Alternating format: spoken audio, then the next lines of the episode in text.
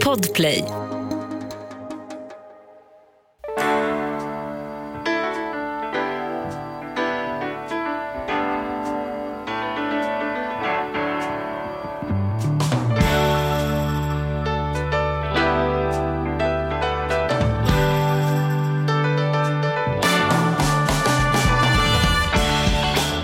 Det är dags att podda igen. Det är Ekonomi på riktigt med Charlie och Mattias. Fast idag är det jag, Charlie, som får köra utan Mattias. Men vad gör väl det? Vi är ju mitt uppe i slutet på valrörelsen och vi gör våra partifrågor. Och idag eh, har det kommit till Moderaterna. Och Elisabeth, välkommen! Tack så jättemycket. Hur är läget? Väldigt bra. Ja. Eh, Det är ju full fart kan man säga, från morgon till kväll. Eh, Ja. Men det är ändå det här som är väldigt kul. Träffa många väljare runt om i hela landet och prata politik på olika sätt. Men finns det två typer av... Alltså finns det de som älskar valrörelse och tycker den där tiden emellan är inte lika roligt om man går och väntar på nästa valrörelse? Och finns det de som känner att de måste tvingas ut och prata med folk och sen få komma tillbaka och skriva promemorior? Alltså så här, finns det två sorter? Så är det säkert. Jag tycker att det är väldigt kul eh, med riksdagen eh, och eh, kunna vara med och påverka politik. Så Mm. att jag tycker alla delar är roliga, men det är ju någonting speciellt de här si- sista veckorna i en valrörelse när man verkligen liksom, man möter väljarna, det, det är nu det gäller, vem som ska styra nästa mandatperiod. Mm. Nice. Om ni tycker att vi har lite burkigare ljud idag än vad vi brukar så beror det på att vi har fått komma eh, eh, till dig här. Vi har kommit till ditt jobb. Precis. Och det är ju ditt jobb vi ska prata om Just idag, det. tänker jag. Men eh, bara för att du ska förstå reglerna hur vi gör här. Mm. Vi, jag kommer ge dig tio stycken olika frågor. Du har inte fått någon av frågorna i förväg och det är samma frågor. Vi ställer exakt samma frågor till alla partier. En del frågor har vi tagit fram själva, en del har vi plockat in en del experter som kommer med. Så det, vi får se hur det går. Och vi har också den lilla saken att talar du illa om något annat parti eller känner behov av att prata om dem så kommer du få en sån här... Just det. Så att eh, här Om kan man svär i USA, då brukar de ha en beat. Just det är ungefär det. samma sak Det här är då. samma sak. Ja, här får du gärna svära, det har vi inga Nej, problem det har ni med. inga- inga problem med Sverige. Nej. Däremot så tänkte vi att du skulle få unna dig en stund att bara prata om, om eh, Eh, var ni står, och var ni går, och vad ni gör och inte engagera så mycket i de andra. Så det kan du ta ledigt från en stund. Ja, men det är ju väldigt roligt att prata om sin egen politik. Ja men vad bra. Ja. Vi träffades ju för fyra år sedan. Mm. Nu är det dags igen. Ni är ute och söker jobb hos oss och svenska folket. Så jag tänker att vi börjar med sådana klassiska utvecklingssamtalsfrågor. Mm. Eh, hur tycker du har gått? Vad är du mest nöjd med när vi tittar på Moderaternas och den ekonomiska politiken de senaste fyra åren? Liksom? Men jag är väldigt nöjd med att vi trots att vi eh, då har varit i opposition de här åren har fått så mycket gjort. Fått igenom några budgetar, kunna se till att företag och jobb räddades under pandemin för att driva på för olika typer av stöd. Eh, drivit på, bara fick riksdagen här i, i maj-juni eh, att eh, gå med på att förändra drivmedel så att det ska få ett lägre pris. Alltså man kan göra mycket i opposition, speciellt eftersom man kan samla majoriteter här i riksdagen. Eh, så att finansutskottet de här fyra åren där jag har suttit, där har vi pratat med varandra, jag har pratat med alla partier, jag har både gjort upp med Vänsterpartiet och Sverigedemokraterna och andra partier däremellan och fått saker gjorda. Men det är ju självklart, skulle vara mycket roligare att få köra från förarsätet än sitta i baksätet och ha långa armar ibland och hålla i ratten. Mm. Och det vet vi ju några dagar och hur det går med det. Då. Precis. Ja.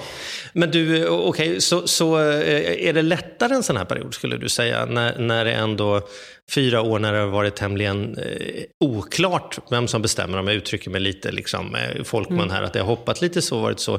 Blir det då att man blir ett tätare och intressantare samtal om man löser sakfrågorna än om man har en tydlig majoritet och då får de andra mer eller mindre somna om och, och köra sin skugga där i bakgrunden? Liksom? Ja, absolut. Att, att kunna påverka även i opposition är ju roligt. Man är ju, man är ju med här i politiken för att göra det man själv tror gör Sverige bättre och bättre för människor. Och att då kunna samla majoriteter, göra saker, eh, känns ju bra. Sen är det ju självklart roligare att styra och att sitta i regering. Det går ju inte att komma undan. Utan, men, men det går ändå. Jag tror ändå de här fyra åren har liksom lite återkomsten för parlamentarismen. Att en regering kan inte bara göra vad som helst. Man måste lyssna på riksdagen. Eh, och det har ju den här regeringen fått erfara. Det kommer säkert andra få göra om. Men, men min inställning är ju för nästa fyra år att om vi bildar regering så vill jag också veta att jag har liksom ett underlag för den politik man för. En budget som går igenom.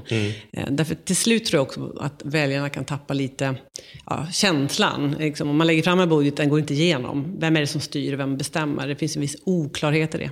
Mm. Bra. Du, eh, nu pratade vi om vad som har gått bra. Om du tittar på utvecklingsområden, vad tycker du Moderaterna kunde gjort bättre de senaste fyra åren? Vad säger du själv? Att så här, ah, det där måste vi nog jobba på. Liksom. Men framförallt hade jag önskat att vi hade lyckats med att bilda regering. Ja.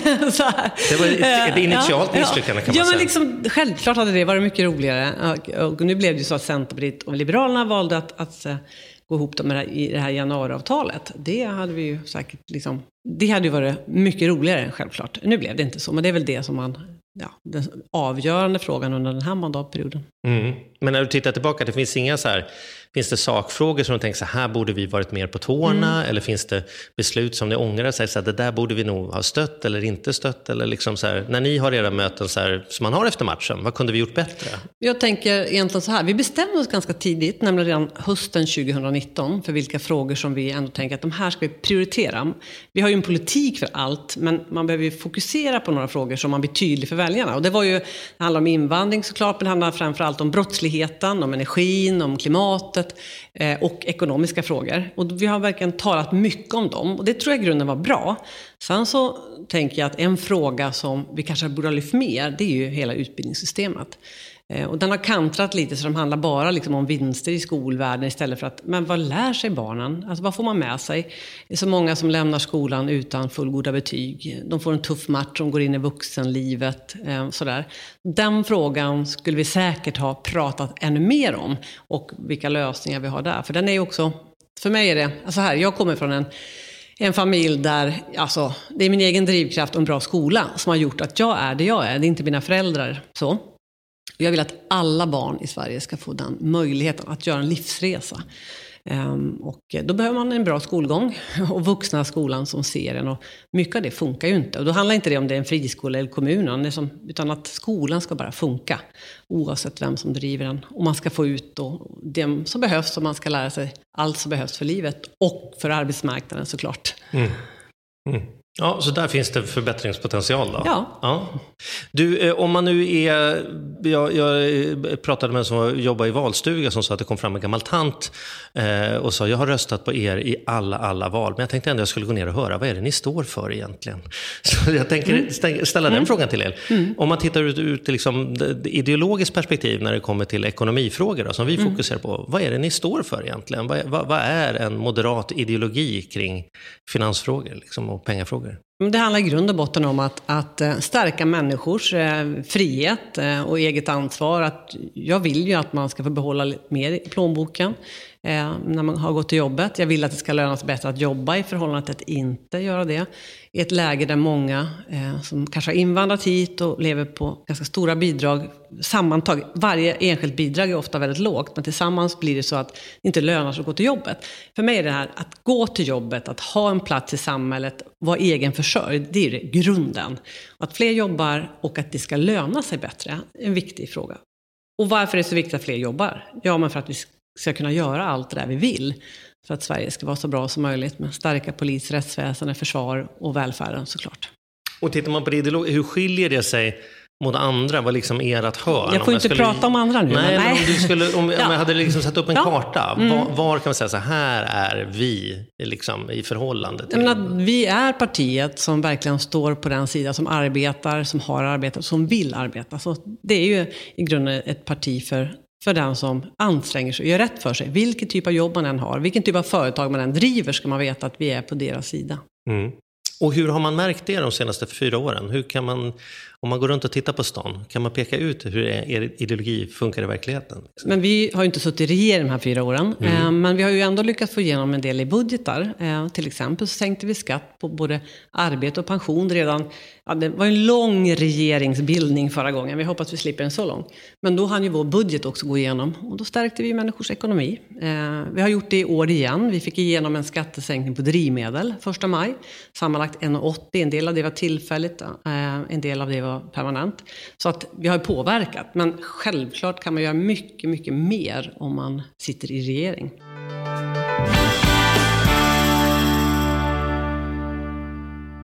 Den här podden gör vi även den här veckan i samarbete med Saveland. Fan mm. vad kul det är att ha dem med ombord. Mm, jätte, jätteroligt. Ja, vi brukar prata om att man har något band som man såg Jag stod Bo Kaspers jädrigt tidigt liksom, innan man gjort tv-debut. Och du har något hårdrocksband som du var jävligt tidig på. Ja, alltså jag var på, på Lilla Teatern Göta Lejon och såg Metallica Ja. 1984. Så gammal är jag. Och jag var i kontakt med Saveland när det fortfarande var typ tre, fyra personer där från början. När jag fick möjlighet att träffa dem. Eh, och nu är de ett stort bolag, fyller tio år, finns på börsen och jobbar helt enkelt med att vanliga privatpersoner och företag kan investera pengar eh, i eh, lån och krediter. Så man får riktigt bra ränta. Så eh, det rullar på efter tio år, bättre än någonsin. Fantastiskt kul att ha dem med här i podden. Gå in, testa, kolla. Vi har en kod som gör att om du öppnar ett konto och använder på riktigt får du dessutom en insättningsbonus just nu. Precis, och vill man veta mer så som sagt gå in på saveland.se. Man kan också lyssna på Ludvig som har varit gäst i vår podd två gånger. Då får Ja. man en ännu bättre inblick i Ja. vad, vad det är de pysslar med egentligen. Men eh, ja, saveland.se och stort tack. Ett poddtips från Podplay. I fallen jag aldrig glömmer djupdyker Hasse Aro i arbetet bakom några av Sveriges mest uppseendeväckande brottsutredningar. Går vi in med hemlig telefonavlyssning och, och då upplever vi att vi får en total förändring av hans beteende. Vad är det som händer nu? Vem är det som läcker? Och så säger han att jag är kriminell, jag har varit kriminell i hela mitt liv men att mörda ett barn, där går min gräns. Nya säsongen av Fallen jag aldrig glömmer på Podplay. Vi har plockat in några frågor också från våra återkommande experter som vi har i podden. Vi har ju så många kloka människor med oss och tre av de frågorna tänker jag ska ställa till nu. Den första kommer ifrån Jan Bolmesson som driver podden eh, Rika Tillsammans. Jag tror det är Sveriges största privatekonomiblogg faktiskt. Det, det vet ju du. Men, men då kan jag berätta att hans fråga är, vill ni öka incitamentet för privatpersoners sparande? Och i så fall hur? Hur ser du på den frågan? Nej, men svaret är ja. Ehm, det handlar ju om först och främst om ISK-sparformen. Den är ju liksom den mest populära och mest använda i, i som sparformen. Och det har gjort att väldigt många, det är också roligt med det intresset för den sparformen. Jättemånga sparar till en kontantinsats eller till sin pension eller till annat. Ehm, och det där tycker vi att man ska gynna mer. Ehm, skatten på det har gått upp och vi vill sänka den. Det är viktigt att människor kan spara. Och jag tycker att det är viktigt att premiera sänkt skatt på ISK. Och vad, vad är ert förslag då? Vad kommer det sänkt, en, sänka den mer mot där den redan är? Mm, Eller ta ja, vi vill- vi vill först- grundbelopp mm. som blir skattefritt? Vi vill eller? först och främst eh, återställa de skattehöjningar som har gjorts de senaste åren. Ja. Mer, ska jag inte säga, för det är ju andra partier som har gjort det. Men vi Ja. vill sänka skatten och tyckte återställa. det, var, det fanns en tid där det var bra? Eh, Nej, men alltså, jag tror att det går att sänka den mer. Eh, um, eller, ja, och det är det vi föreslår. mm. Bra. Några andra förslag för att premiera sparande? Varför är det, varför Nej, men- är det viktigt till att börja med att svenska folket sparar? Det finns ju ett viktigt det- att vi håller igång konsumtion och annat. Och liksom. Absolut, men vi, vi, alltså det, man kan både spara och konsumera. Det är bra att ha ett sparande. Det ökar ju friheten. Sen är jag väldigt ödmjuk inför det faktum att alla människor inte kan spara så mycket. Eh, jag har själv haft tider i, i, mm, ja, i min familjs liv, jag, min man och våra barn, speciellt 90-talet, vi hade otroligt knappt. Men att försöka spara lite, eh, det är ju viktigt för att bygga en buffert, det ökar friheten. Och det är i grunden väldigt bra. Alltså att ha eh, pengar på ett konto skapar ju frihet. Jag har en fråga från Artur Arkes som är ju Swedbanks svar på Dumbledore brukar vi säga ungefär. Liksom. Och han ställer följande fråga. Penningpolitiken har drivit upp bostadspriserna i Sverige till en världens näst högsta i relation till inkomst. Det har gjort att svenska hushåll är extremt skuldsatta och räntekänsliga. Vad tänker ni göra åt det här? Ja, jag tänker att det finns ju flera skäl till att, att eh, man har byggt upp skuldsättning naturligtvis. Och räntorna spelar ju roll. Det handlar om utbud och efterfrågan på bostäder också. Vi har ökat befolkningen enormt mycket på ett decennium. Så att det, prisbildningen beror på många saker. Men vi ska absolut hålla ögonen på skuldsättningen. Men det är ingenting, jag ligger inte sömnlös om nätterna för den. Jag håller verkligen ögonen på den. Men det finns fortfarande stora värden också i många människors bostäder. Vi har ju ganska tuffa amorteringskrav som gör att man amorterar. Så att eh, hålla ögonen, eh, men, men eh, eh, som sagt, vi kan inte skärpa amorteringskraven. Det vore ju liksom helt fel väg att gå. Många kommer ju få det tufft nu med hög, högre räntor, högre bolånekostnader och då ska vi inte lägga mer sten på bördan. Däremot tycker jag att bankernas liksom, konkurrenssituation borde förbättras ännu mer. Eh, man kan fundera på om det ska bli ännu lättare att byta bank när det gäller alltså, till exempel lån. Man sitter fast i ett lån och det är dyrt att lösa ut sig. Så där finns ju mer att göra, även från politikens sida. Det pratas om, om startlån för människor som flyttar hemifrån och med en belåningsgrad upp till 95 procent. Hur ser ni på det? Är det Men någonting jag- bra som, kommer, som ger människor en chans eller kommer det hetsa igång bostadsmarknaden ytterligare med kanske inte går från next högsta till högst i världen? Men jag, vi har ju förslag om att höja bolånetaket eh, till 90 procent istället för 85. Och det är ju för att fler ska kunna få en chans att komma in.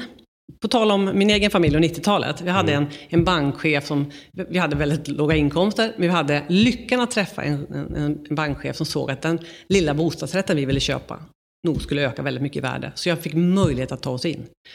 Eh, och det gjorde att vi gjorde vår liksom, bostadsresa. Det här var innan jag var politiskt aktiv också. Men alltså så här, det, så har det många. Att just kunna ta sig in, det vill jag att fler ska få göra, kunna äga. Däremot ska man amortera. Så att, och det här förslaget som har kommit, det, det bereds ju nu som det så fint heter. En utredning som diskuteras, det ska många tycka till. Jag tycker i grunden att det är intressant. Eh, men vi ska se vad alla remissinstanser säger. Men att underlätta för fler att köpa, det tror jag är väldigt viktigt. Jag vill ju att man ska kunna äga. Många fler vill göra det. Eh, och det tycker jag vi ska underlätta. Men många fler vill ju göra det också för att vi har att vi är lite historielösa, att det bara går upp, går upp, går upp. Det kan ju bli en chockverkan redan i höst med, man pratar om att 40% av alla bostadsrättsföreningar kommer behöva höja avgiften med 1000 kronor. Vi pratar om, bara på grund av ränteförändringen, många har rörliga räntor. Har man lån på 7-8 miljoner, som inte är så ovanligt i Stockholm där vi sitter, då kan man gå på en räntekostnad på 7-8 i månaden till över 20 000 kronor i månaden. Liksom. Och då är det ju inte, då kanske de där 90% belåning gör att man faktiskt är belånad mer än vad huset är värt. Liksom. Det har ju Men- hänt förr. Men både du och jag vet ju också att långsiktigt så har ju investering i en, i en fastighet eller en bostadsrätt eller något annat varit väldigt bra. Jag- de flesta vill ju inte äga bara för att de ska kunna tjäna pengar. Det handlar ju också om att det är en investering för livet så man vet att, liksom, att, att en del älskar att hyra. Fine. Men många ser ju också att år ut och år in är det bättre att jag äger min bostad och håller ner kostnaden och 10, 15, 20, 30 år kanske när jag vill sälja så, så är det en bra liksom, investering. Och det är det ju oftast på sikt. Såklart, vill man klippa och liksom göra sig eh, snabba pengar, eh, då ska man verkligen hålla sig borta. Och det tycker jag är bra om man gör. Mm. Mm. Eh, Jag har en fråga, lite släkt här, men från eh, Magnus Hjelmér på ICA-banken. Han frågar så här, inflationens påverkan är stor just nu och troligtvis en tid framöver. Pensioner påverkas, stora kostnadsökningar för många utsatta målgrupper blir det. Hur kommer ni möta den utmaningen som det innebär, både på kort och på lång sikt? Då? Eh, många som Ja, men det här får svårare att få ihop det. Ja, det är en väldigt svår ekonomisk situation vi går in i. Vi har ju inte haft den här inflationsnivåerna på, på 30 år. Dessutom eh, ser vi nu ut att gå in i en lågkonjunktur. Och den kombinationen ställer jättestora krav på den ekonomiska politiken. Normalt sett i lågkonjunktur så är man expansiv, man ökar efterfrågan för att ekonomin ska komma igång igen. Gör vi det nu, ja men då kommer inflationen att stiga ännu mer. Så här måste man verkligen vara försiktig. Vi vill ju se till att backa tillbaka en del av de politiska beslut som har gjort det dyrt.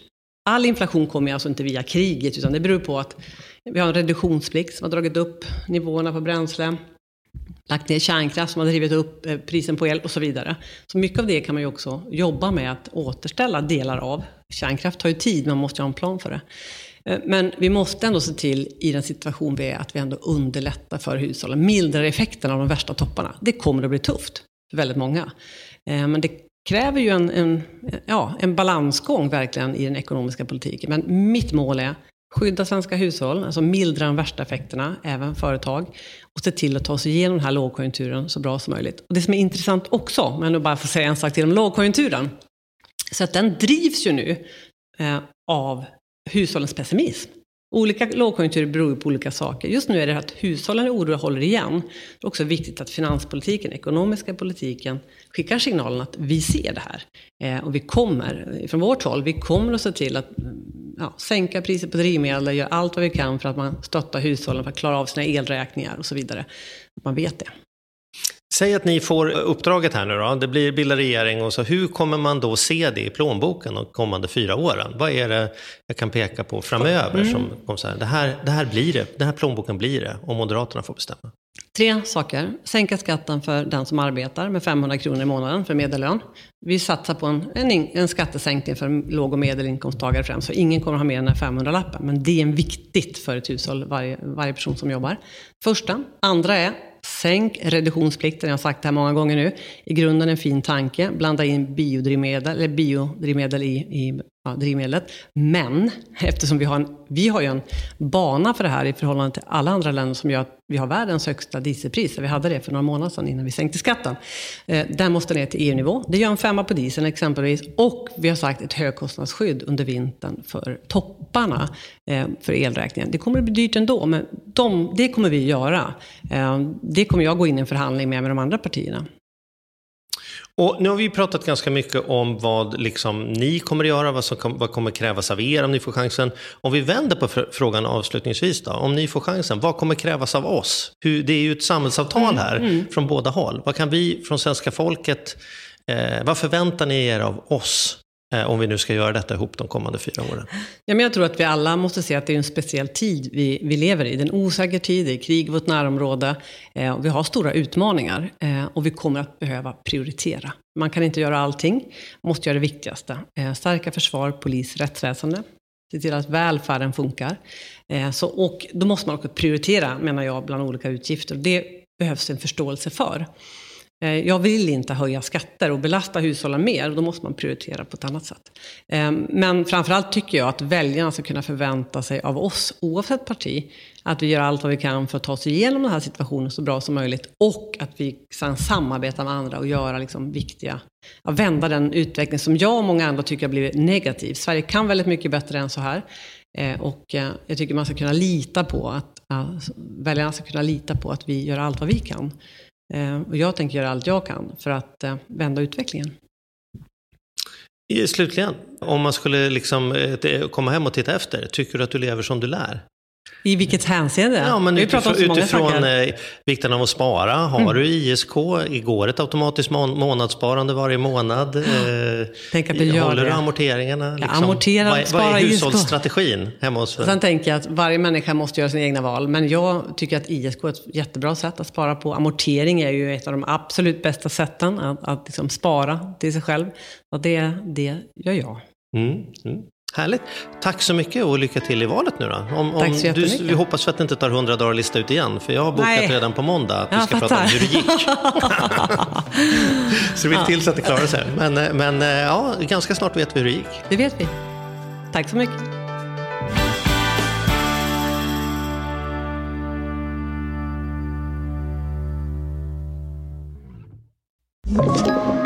Podplay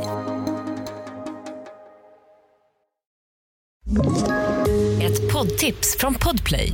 I fallen jag aldrig glömmer djupdyker Hasse Aro i arbetet bakom några av Sveriges mest uppseendeväckande brottsutredningar. Går vi in med hemlig telefonavlyssning och, och då upplever vi att vi får en total förändring av hans beteende. Vad är det som händer nu? Vem är det som läcker? Och så säger han att jag är kriminell, jag har varit kriminell i hela mitt liv men att mörda ett barn, där går min gräns. Nya säsongen av Fallen jag aldrig glömmer på Podplay.